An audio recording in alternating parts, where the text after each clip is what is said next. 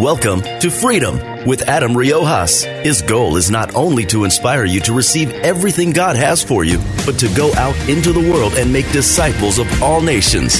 And now, here's your host, Adam Riojas. Woo-hoo! Welcome to today's show. Today we have an amazing man of God, uh, Pastor Chris Gray from At the Cross Oceanside. And uh, without further ado, we're going to go right into this interview, but I want you guys to stick around for the latter part of the radio show. Of course, you know it's the best part, and today we're going to be out of Jeremiah 3 and discuss the bride of Christ. You're like, in the Old Testament, it'll be interesting. Hang on. But Pastor Chris, thank you for being on the show today. And uh, if you wouldn't mind telling our audience a little bit about you before we get started with our Q&A.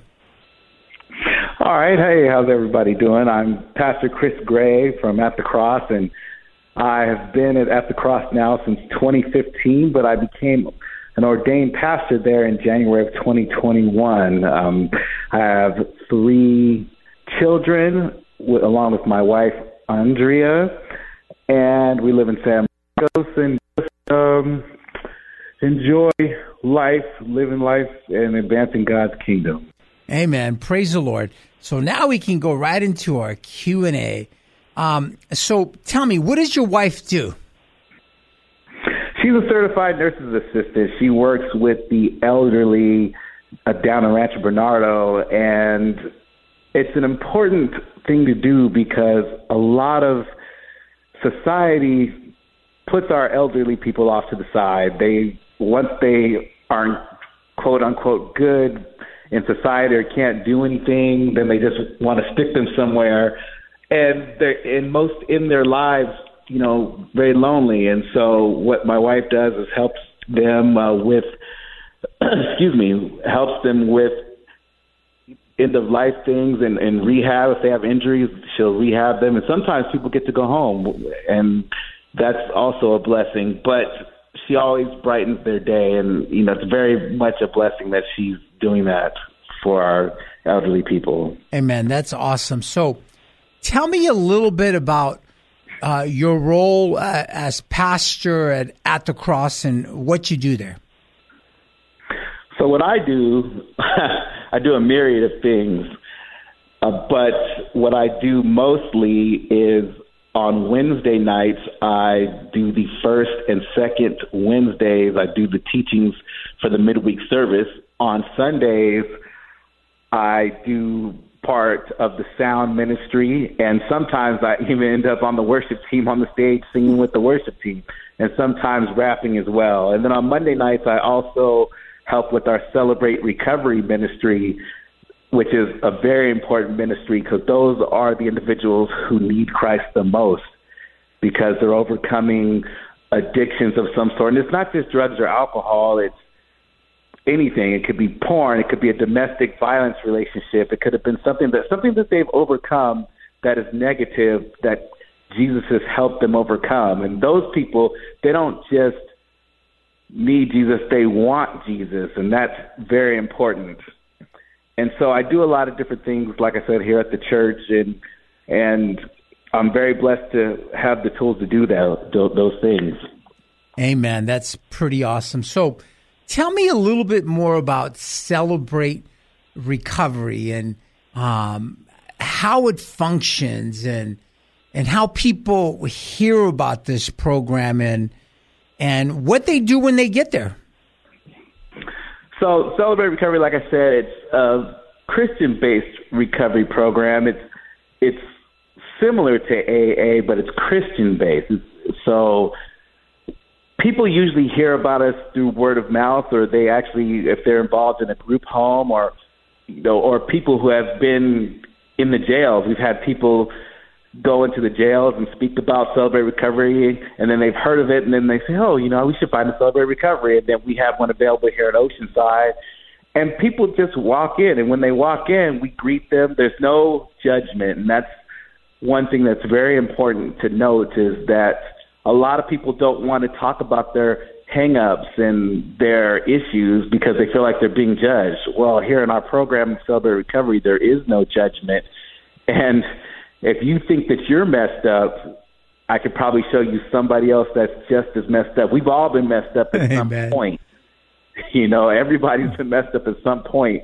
But the one thing that's good about Celebrate Recovery is the people who are further in the long in their recovery, it shows the people who are just starting, hey, you can get here, you can get there. There's somebody who's done this and you can get here. And when they come, they they go through steps. There's several steps. There's there's several steps that they go through. Things like admit admitting and taking inventory and denial and confess. And there's many steps. And once you complete those steps, you're a much better person. But not only are you a much better person in yourself, but you're a much better person in Christ because you know that He helped you get to where you are. Amen. Does it involve like steps that they have to go through to get to a certain place, or is it just you just sit in there and you listen to a message, or is there steps that they practice and they go through? Because as uh, I believe you know, AA is uh, a step based program. Is this anything like that? Yes, there are steps. There are steps that you go through, and, and some of the steps are harder than harder than others. Like I was mentioning earlier, inventory. We just actually finished talking about inventory, and that's always one of the harder steps because that's one of the steps where you have to basically say, "Here's my part in it." There are things that somebody can do to you in your life, and they can cause you negativity. But then again, sometimes there are things that you did and decisions that you made that caused you to fall into that pit. You know, one of the things that I always mentioned is when I was arrested for a crime I didn't commit and I was in jail for 15 months until I was finally exonerated, you know, maybe somebody put an allegation on me that wasn't true and it led me to go to jail. But there were also decisions that I made to put myself into that position and the future that's been affected because of those decisions and mistakes that I may have made. Now, thank the Lord that what things were, excuse me, the things that were taken for evil that were trying to be evil towards me have now turned into good. Because, like I said, I have a good ministry, I have a wonderful wife, and God has really blessed me way more than I was blessed beforehand. Amen. But that's Amen. one of the harder steps is the inventory and the and the admitting and when you admit that you were wrong about something and the making amends. That's another step. When you have to go to the person that you offended and you have to make amends and, and it doesn't always happen where that person says, "Okay, I forgive you." Amen. Because some people some people don't want to forgive and that's unfortunate because you know Jesus said we have to forgive each other, and so it, it's it's very challenging. But like anything worth doing, if it's it, you know you if it's working hard at overcoming your addiction, it's worth doing the hard things to live a better life. Amen. Amen. Well said. So, is there anything in, in that program that stands out to you personally? Personally, my favorite part of the program is when they get the chips. We give out chips for the first year, every 30 days that you have overcome your addiction. You haven't gone back into your addiction. And I can't specifically say, oh, well, you didn't drink for 30 days or you didn't do drugs for 30 days. Whatever it's, whatever it is, 30, 60, 90, four months, all the way up to a year. And then if you make it a year, we actually give you a cake and we sing happy birthday. Amen. You know, because you're reborn. You're reborn with this new life, free of those strongholds that you had. And that's always wonderful to watch. We have a, a gentleman that has been coming to CR for two years, maybe longer than that, and he had never taken a chip. And I never understood why. But then when we had our, we, we actually break off into groups at the end of our message. We break off into a men's group and a women's group. And the man admitted that he had never gone 30 days. He Wow. just had been sitting there trying to stay sober. His his issue was alcohol, and he was just trying to stay sober. He'd do it for like three days, four days, but then he'd go right back to it. Well, finally, he prayed about it, and it clicked, and now I believe he just took his 90 day chip Wow. two weeks ago. Amen. And it was such a blessing, and it's so wonderful to see that. It's so wonderful, and it just goes to show you can fall down seven times and get right back up. Amen. Well said. As long as you stay on, as long as you stay on the journey towards Christ. I mentioned this last week. Is you know sometimes you know on your walk with God, you're going to stumble and fall. Sometimes you're going to get up and you're going to be limping. But as long as you keep going down that narrow path, you're going to be okay eventually. Amen. Amen. Well said. So, when does uh, the church hold uh, CR? We hold CR on Monday nights, and we say you can come at six thirty because you can just sit around and talk and fellowship, and then seven o'clock is when the actual CR meeting begins. We always start off with some worship because we want to separate ourselves with we want to separate ourselves from AA because we want to celebrate and worship and praise our God because that's the reason why we're even here. So we start off with about three songs, and then we also give after we do the worship, we also read the twelve steps and the biblical comparisons, or we also do the eight principles of Celebrate Recovery. Just depends on the week. After we do that, then we give out our announcements because we want people to not just go to CR. We want them to get plugged in with the church and with God. And the only way to do that is to keep going to different things. So we mentioned all the different things we have it at the Cross Church, our midweek service, our prayer night, our Bible studies, our Sunday service, and, and we've actually had a few people come to Sunday service, and they've really gotten plugged in. And those are those are good things. Those are all good things. Amen. What's the address there?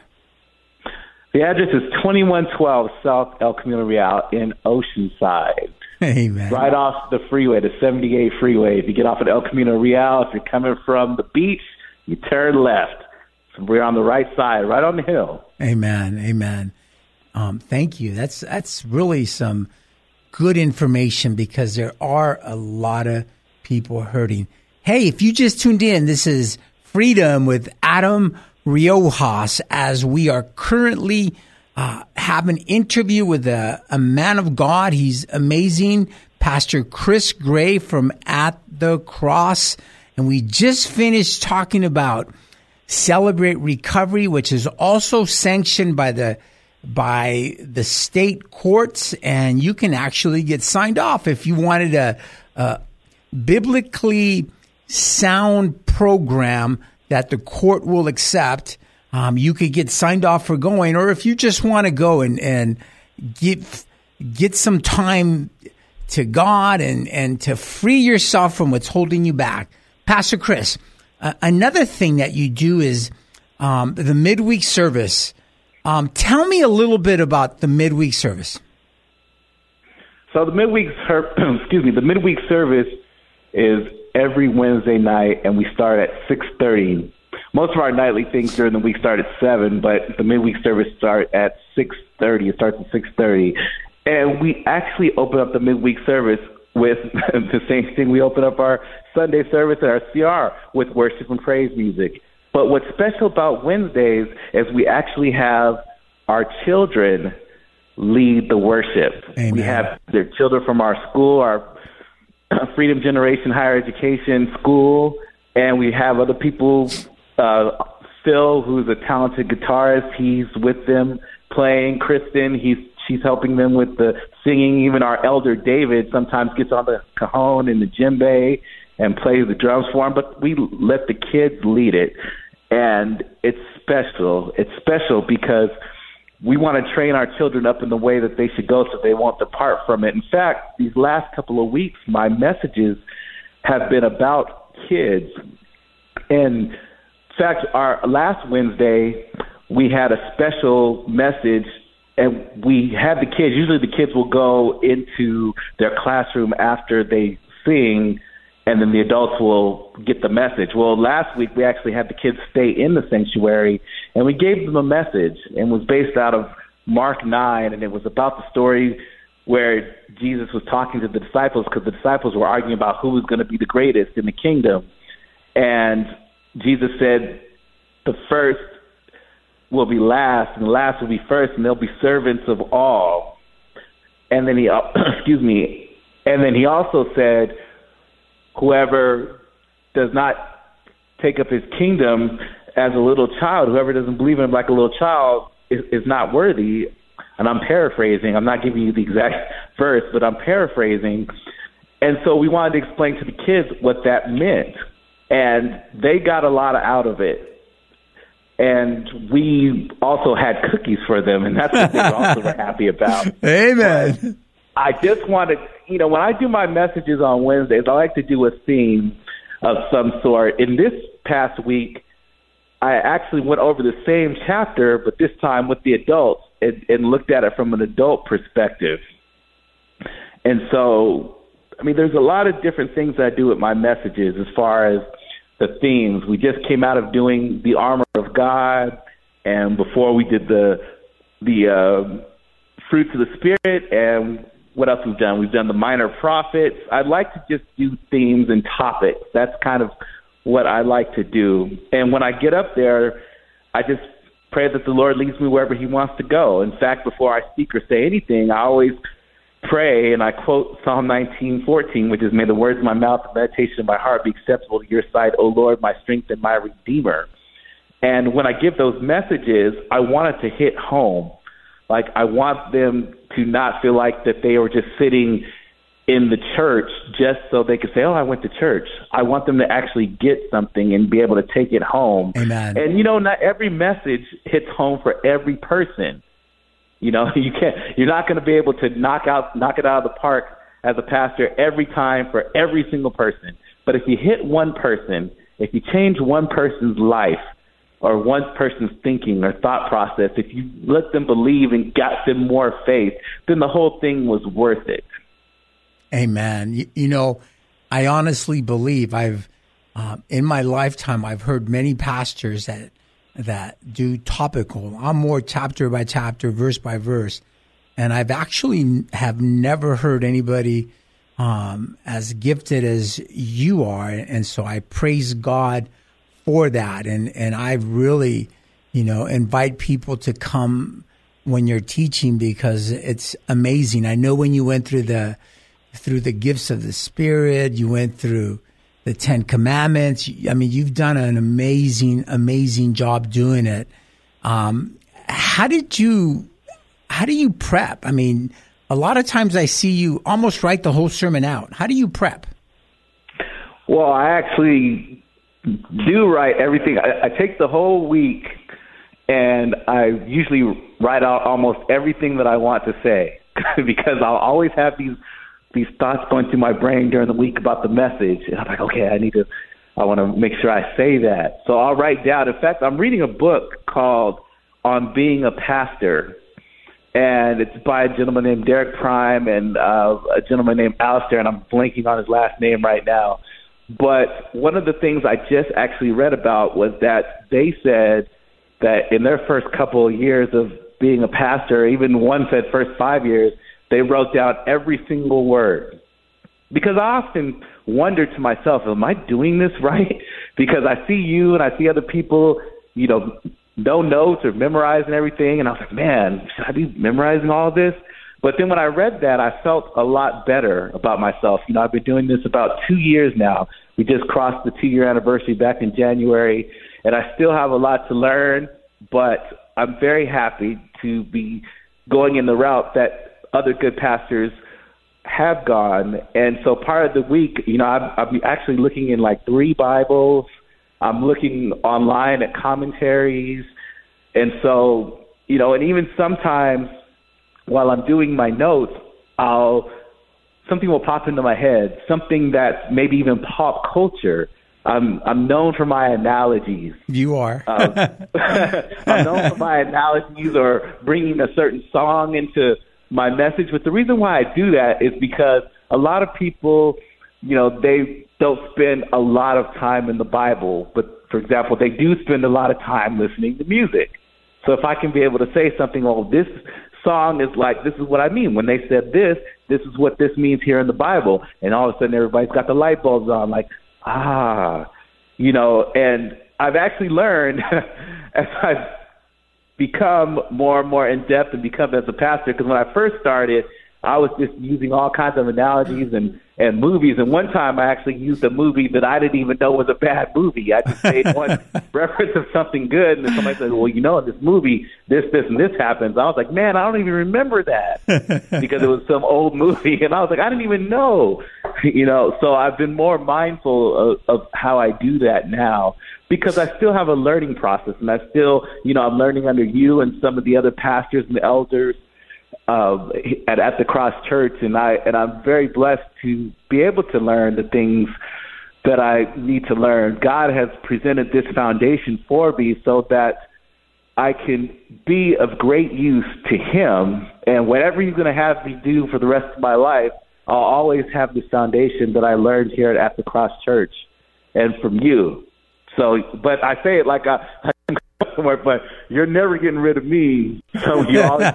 you know, see, in my life, even if he said go go to Europe and teach something or something like that, I'll I'll always be, hey, Pastor Adam, guess what I have to do now? You know, Amen. so you know, Amen. I appreciate you I know. I and what you do. I, I am so honored and uh, and it's like my complete pleasure to be part of your life because I see God doing a magnificent work in you. I know this weekend um, you will be visiting another church to uh, visit one of our our previous uh, uh, members and who interned at the church who is now at another church and you're actually going to go visit him. So, you know, you're, you're amazing. Hey, I wanted to talk a little bit. I know we're getting short on our time, but I know you're writing a book. How is that going? Well, yes, I'm writing a book. It's called Random Thoughts of an Innocent Felon. And it basically chronicles the time that I spent while I was incarcerated for that crime I did not commit. And I mean, it talks about some things beforehand that happened and talks about things that happened once I got out. But for the most part, that's the crux of the story. And the reason for that is I learned so much during that time. I mean, God sat me down because before that, I wasn't paying that much attention, or at least not enough attention to what God wanted me to do. And he'd be like, "Hey, you know, hey, Chris," and I'd say, "Hold on, God, let me finish this. Let me do this." And he's like, "Okay, well, this is what I'm going to do. I'm going to sit you down here," which he did. And I was in that jail for 15 months. I always felt like I was going to get out, but I also knew that God wanted me there to learn something and I had my my abrupt come to Jesus moment very early in that time. But I learned a lot of different things: how to treat people, how to understand that not everything might that everything's not at face value. You have to do some research, you know, because people can tell you anything. You know, I've often said that on the pulpit. I've said, you know, people can say anything and people believe you, and that's why it's important as a leader not to lead the path, not to lead the the sheep astray, not to lead the congregation astray. Because I can stand on the pulpit and say, "Man, it's a green sky outside." Somebody might say, "Praise the Lord, it's green," and that's not true. You know, it's very important to learn. And I even tell people, "Don't believe me when I'm on the pulpit." And the people look at me crazy, like, "What do you mean? You're the pastor."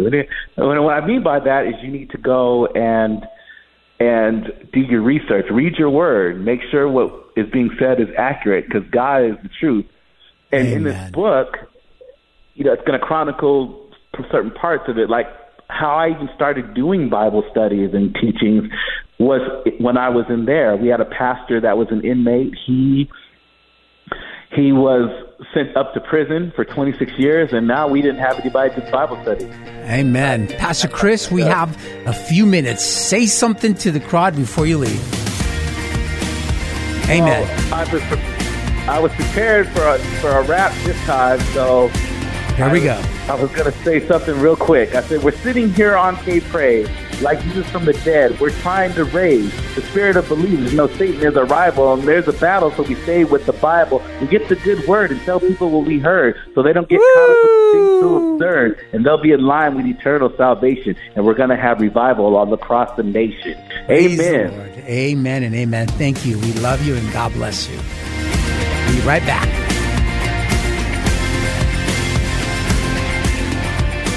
The Oceanside Pier is a sacred place, blessed with ocean views, the strand, good people, and good times. You'll find all those things and more at the Bistro at the Pier. Locally owned and operated, the Bistro at the Pier offers delicious food options and a full slate of crafted coffee drinks, including Italy's own Cafe Vergnano, sourced from Italy's finest coffee beans. So whether you're craving an acai bowl or an espresso, the Bistro at the Pier is waiting for you. Head on down or visit them online at bistroatthepier.org org.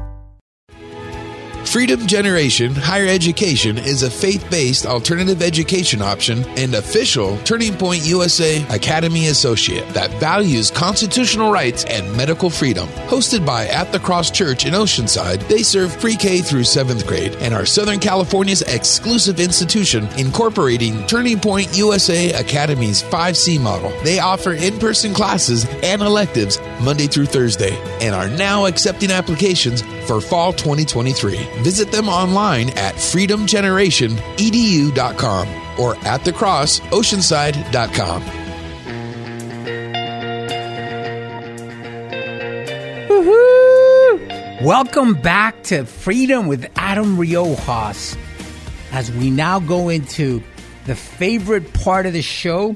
Um, today we'll, we will be coming out of Jeremiah chapter 3 and it's interesting because as we read this passage, this this word that's in front of me, it's amazing because it's speaking about Israel, and we'll probably you will or and I will be clarified even deeper how God worked in the Old Testament, how he works in the New Testament. And with that, let's let's go right into his word it says this Jeremiah chapter 3, verse 1. They say, if a man put away his wife and she go from him and become another man's, shall he return unto her again? Shall not that land be greatly polluted? But thou hast played the harlot with many lovers, yet return again to me, saith the Lord. Now, as we begin to read this book, it's interesting because you got to look at this in a spiritual way and you got to see God doing an amazing work when he is speaking to Israel. He's the husband. He's the one that's in control. He is the one that sets the rule. That's who God is. And we see here that a, a human, a man, um, as the law was given by Moses in Deuteronomy 24, 1 to 4, that if a man got divorced at, uh, to his wife and from his wife and then got married again, he was not allowed to go back to his previous li- uh, wife because it would be considered an abomination and it would be the land would be polluted. It would be a filthy act. But in the same verse, we also see that he calls Israel a harlot, yet he's still calling her back. He still wants her back. See, what God did is that he was showing us what a relationship is with a husband and wife, and it's a mirror at how God has set up how he looks at us. He's the husband and we are the wife. It's the same way in the New Testament, but as we're in Isaiah, um, I'll skip over to Isaiah 54 5 and come right back. Isaiah 54 5 is this says this For thy master is your husband. The Lord of hosts is his name, and your Redeemer, the Holy One of Israel, the God of which the whole world shall be called. Now, Jeremiah 31 32 says this, not according to the covenant that I made with their fathers in the day that took them by the hand to bring them out of the land of Egypt, which my covenant they broke, although I was a husband unto them, saith the Lord. So God was married to Israel. God was married to Israel. And he gave us a spiritual application how Israel had now become a harlot and had walked away from God. But there was also a principle in this is that a man could not divorce his wife, marry again, and expect to be back with his wife.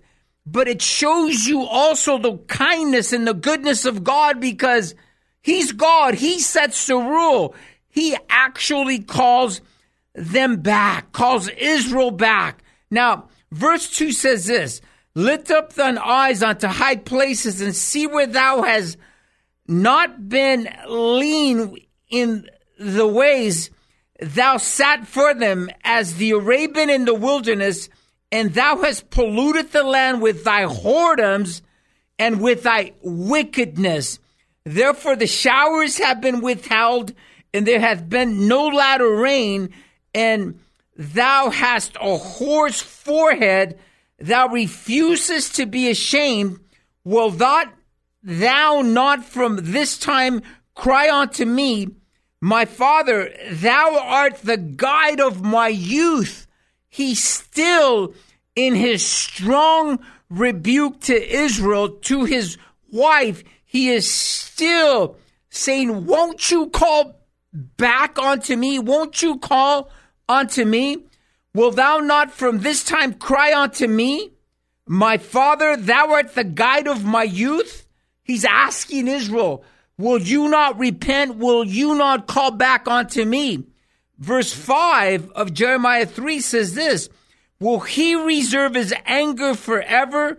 Will he keep it to the end? Behold, thou hast spoken, and in evil things as thou couldst. Israel had gone so far into their sin. As we reach verse 6, the Lord said unto me in the days of Josiah the king, Has thou seen that which backsliding Israel has done?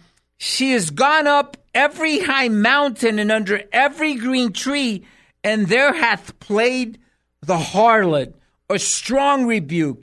You are a whore. You've, you've left your first love.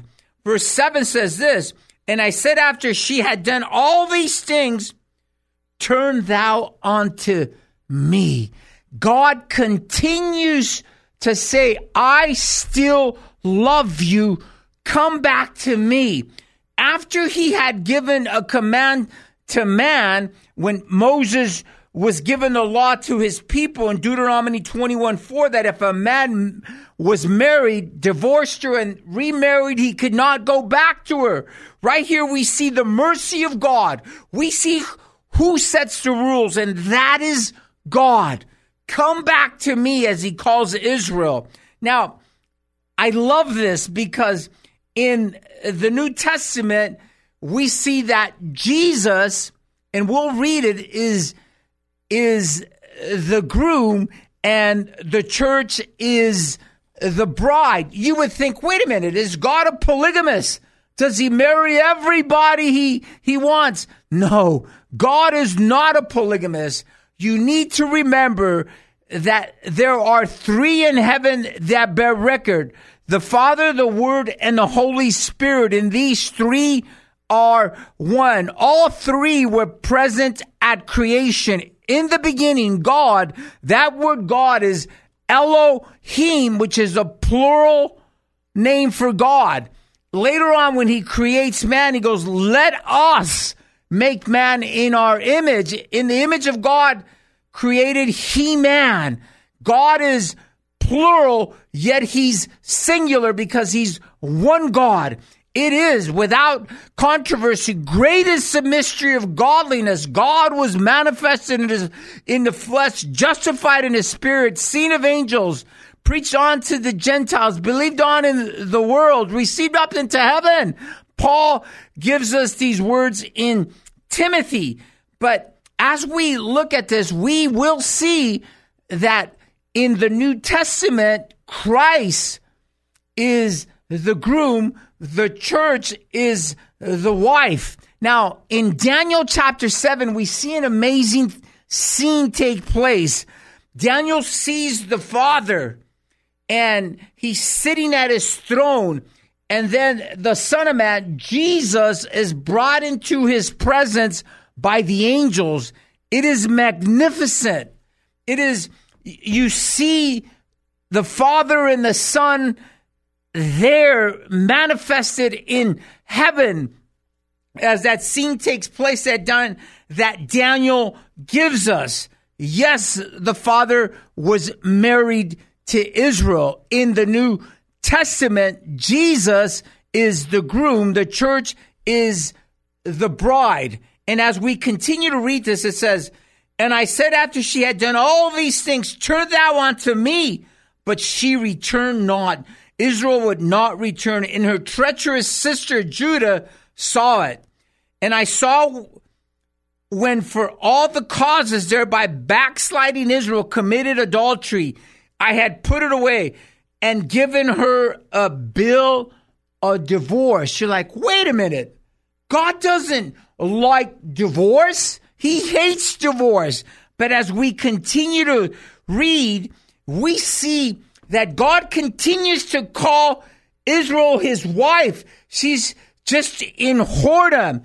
What God was doing is explaining to us the relationship that he has with Israel and how he views her. And the best way for him to show us was for him to be the husband and Israel to be the wife. And, and as we continue, you'll see how this clears up.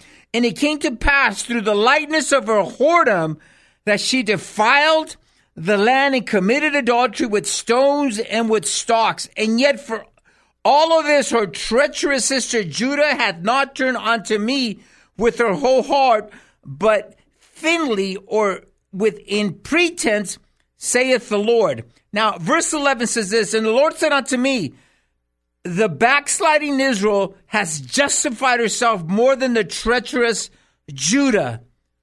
Go and proclaim these words toward the north and say, Return thou backsliding Israel saith the Lord, and I will not cause my anger to, to fall upon you, for I am merciful, saith the Lord, and I will not keep anger forever.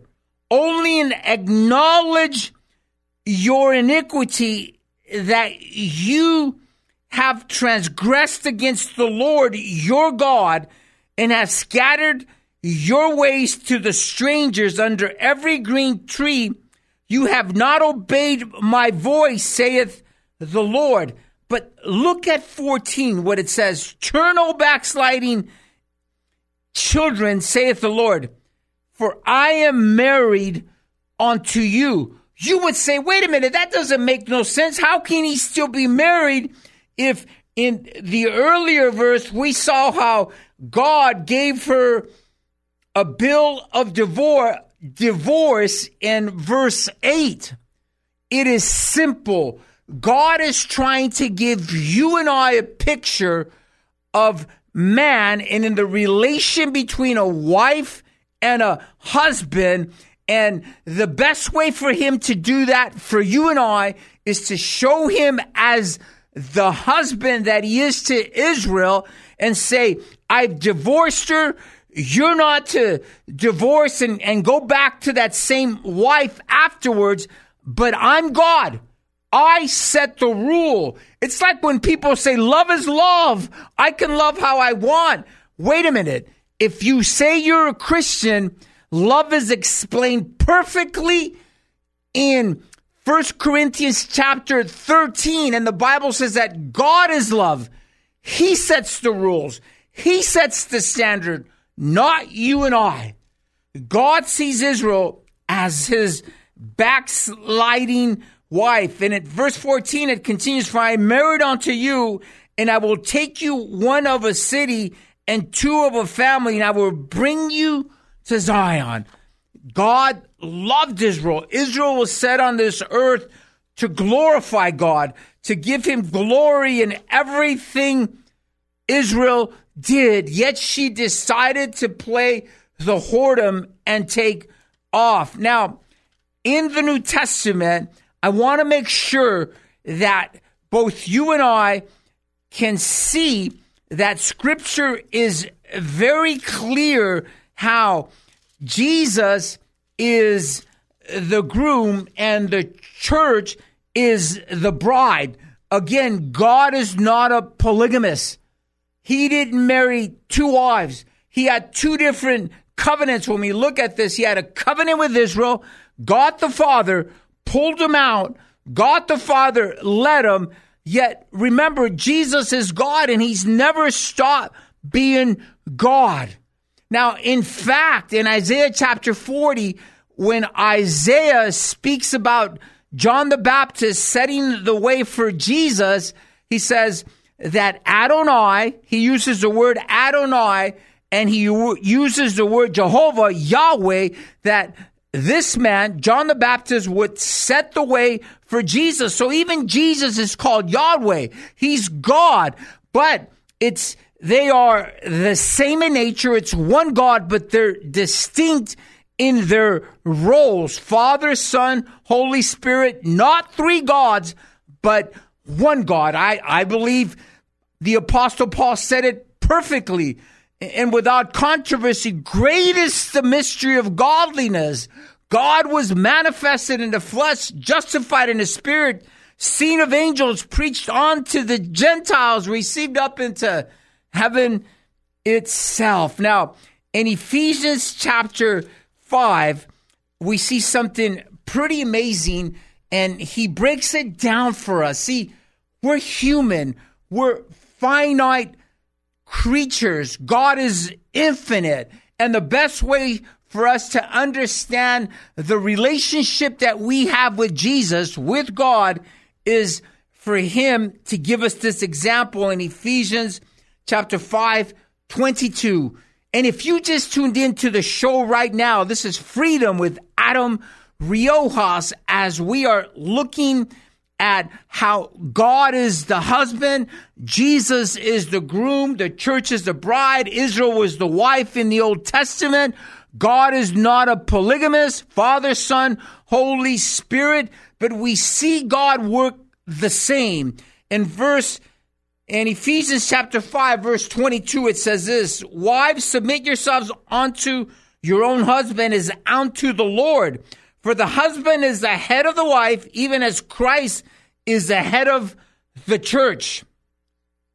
Wow. And he is the savior of the body. Therefore, as the church is subject unto Christ, so let the wives be unto their own husbands in everything. Husbands, love your wives, even as Christ also loved the church and gave himself for it that he might sanctify and cleanse it with the washing of water by the word, that he might present it to himself a glorious church. Now, a lot of people have a problem with that word church because in the Old Testament, we need to clarify something.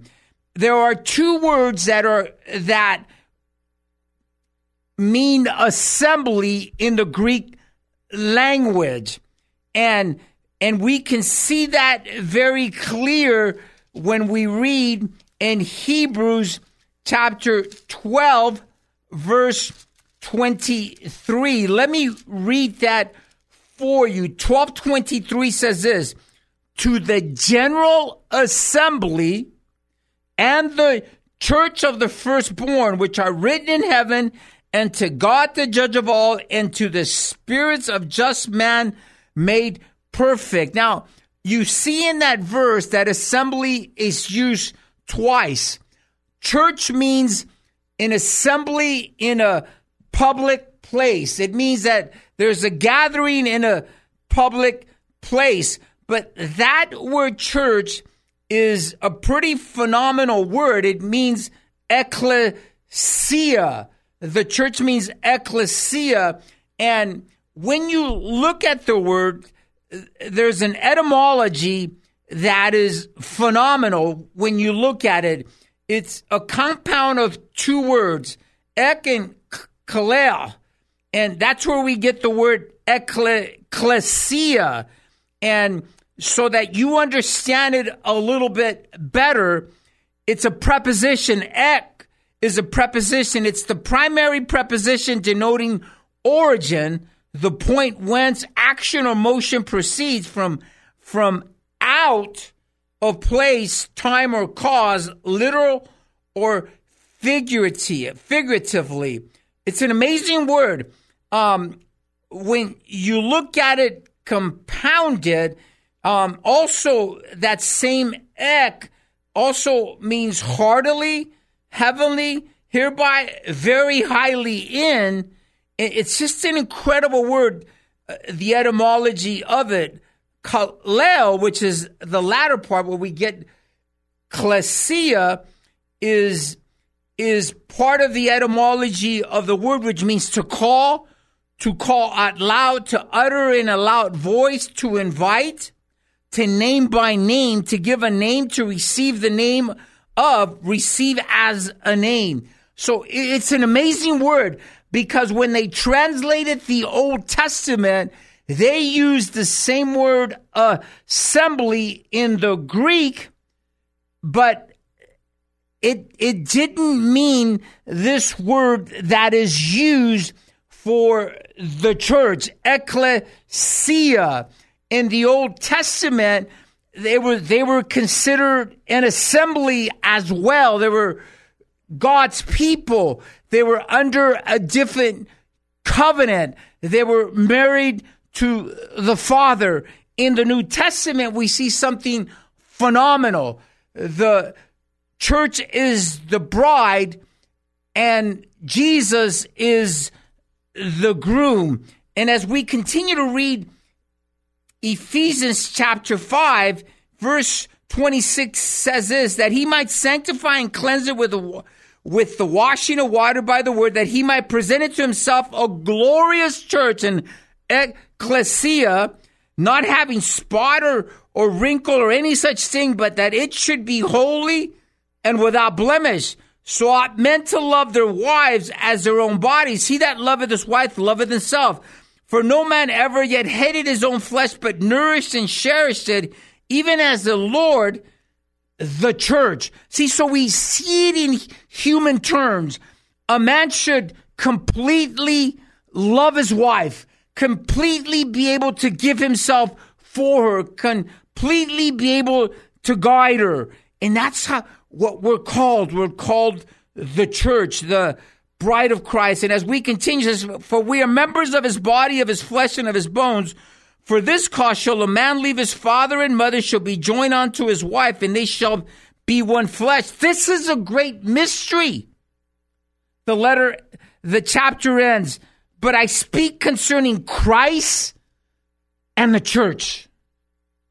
Nevertheless, let every one of you in particular so love his wife even as himself, and the wife see that she reverence her husband, that she reverence is Jesus, and the husband is to love his wife, to love Jesus. Now, I, I want to make sure that we are clear on this because it's important for you and I to know the difference, to know that God is not a polygamist to know that God was married to Israel, divorced her, but still considered him considered Israel his wife. He still has a covenant. He's still calling them out from their sin. He still has a plan for them. Israel is still very important to him. But the church now represents a multitude of people Jewish, Gentiles of all nations coming together to be called the ecclesia. Remember, ek means called out, heavenly, with a name. Ecclesia means a gathering. And, and so we see that the church has this special name. In Revelations 19, when Jesus comes back with the saints that he had already raptured, and we can see that in First Thessalonians chapter 4, he comes back, and it is amazing when we read what is being set before him. And this is what it says in chapter 19 of Revelation. Let us be glad and rejoice and give honor to him, for the marriage of the Lamb is come. There's a consummation. There's a fulfillment of full of time.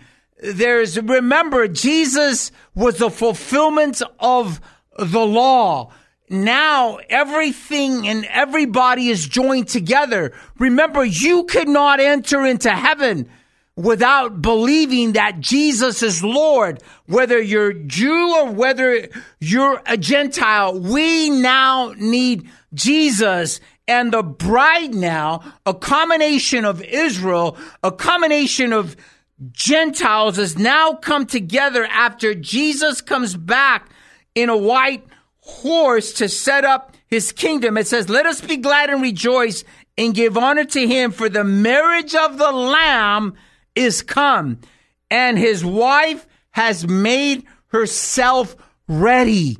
That is the church. That is the ecclesia, ek heavenly by name called out. Ecclesia means a public gathering it is a combination of two words that makes the church.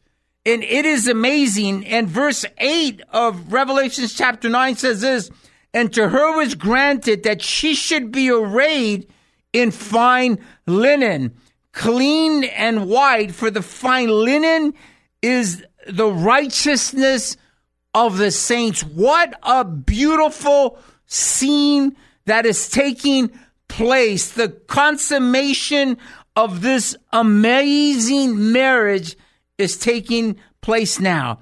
And he said unto me, Right, blessed are they which are called unto the marriage supper of the Lamb. Again, that's Jews and Gentiles that make the church. And he said unto me, These are the true sayings of God. This word is for you and I. This is for you and I to see how the old ties up with the new. You can't have a New Testament without having an Old Testament. You can't put the Jewish people aside and say, God is done with them because there's still a covenant with them. He married them. The Father married them in the Old Testament. That is powerful. And now the consummation of the marriage happens and it is a wonderful scene that takes place in Revelations chapter 19. And with that, my wife will close us in prayer. Heavenly Father, Lord God, thank you so much. Thank you for your truth that we find in your word, Lord God. Thank you for covering us, Father, by washing us in in your word daily. And Father, we we just come before you humbly and and with many uh, thanksgivings, Lord God. We praise you, we thank you, and we give this day to you in Jesus' name. We are so happy that you joined us today. And remember, we'll be back next Sunday at 5. But if today you decide that you want to be part of this marriage, cry on to Jesus Jesus, come into my heart. Be my Lord. Be my Savior. I believe you died for my sins and rose on the third day. Some of you may have already given your life to Jesus that are listening today. And you're not listening by coincidence. If you are backsliding, if you are that whore that has left and walked away from Jesus, Today is a day of salvation. Today is a day to come back. We love you. Jesus loves you. Thank you for tuning in And we will graciously see you next Sunday and come visit us at At the Cross Oceanside. God bless you. We love you. Thanks for listening to Freedom with Adam Riojas. If you'd like to contact Adam, email him at freedom at adamriojas.com. Make sure to tune in next week at 5 p.m. here on K Praise. If you missed a show, go to your favorite podcast provider and search Freedom with Adam Riojas. The Oceanside Pier is a sacred place, blessed with ocean views, the strand, good people, and good times. You'll find all those things and more at the Bistro at the Pier. Locally owned and operated, the Bistro at the Pier offers delicious food options and a full slate of crafted coffee drinks, including Italy's own Cafe Vergnano, sourced from Italy's finest coffee beans. So whether you're craving an acai bowl or an espresso, the Bistro at the Pier is waiting for you. Head on down or visit them online at bistroatthepier.org org. Freedom Generation Higher Education is a faith based alternative education option and official Turning Point USA Academy Associate that values constitutional rights and medical freedom. Hosted by At the Cross Church in Oceanside, they serve pre K through 7th grade and are Southern California's exclusive institution incorporating Turning Point USA Academy's 5C model. They offer in person classes and electives Monday through Thursday and are now accepting applications for fall 2023. Visit them online at freedomgenerationedu.com or at thecrossoceanside.com.